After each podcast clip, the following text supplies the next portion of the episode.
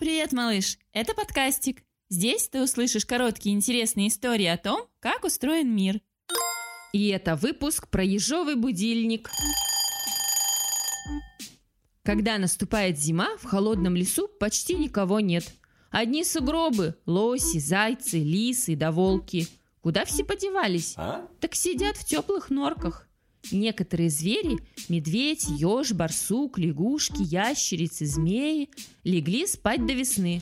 Они что, проспят всю зиму? Ни разочку не проснутся? Даже покушать? Где они спят? Им нужно кутаться в одеяло? Это такой специальный сон, чтобы как-то переждать холод, темноту и голод. Ведь зимой вся трава под снегом. Ага. Грибов нет, ягод тоже. Насекомые тоже спят им скучно и холодно. Ничего вкусного, что обычно едят мишки и ежи. Мгм. Да вдобавок еще и темно и холодно. Скукотища. Поэтому приходится устроиться в берлоге, ямке или норке и спать. Во время такого сна животные дышат медленнее. Сердце тоже бьется реже. Тело становится холоднее.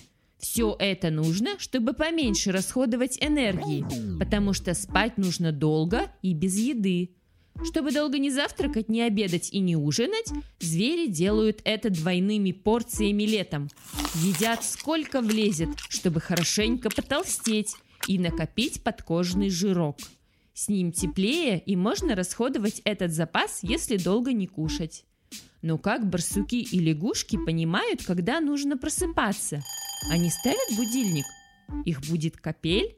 Или ворона по профессии побудка стучит каждому по норке? Вставайте, лежебоки и лежебочки! Когда наступает весна, животные чувствуют, что стало тепло, и просыпаются сами по себе. Худенькие, голодные, но зато отдохнувшие и веселые. А в следующем выпуске ты узнаешь про радужное желе. А знаешь, малыш, как и где рождаются макаронины? Рассказ об этом ищи в говорящей книге от подкастика, которую уже можно купить. Подробности на сайте и в Инстаграм. Пока!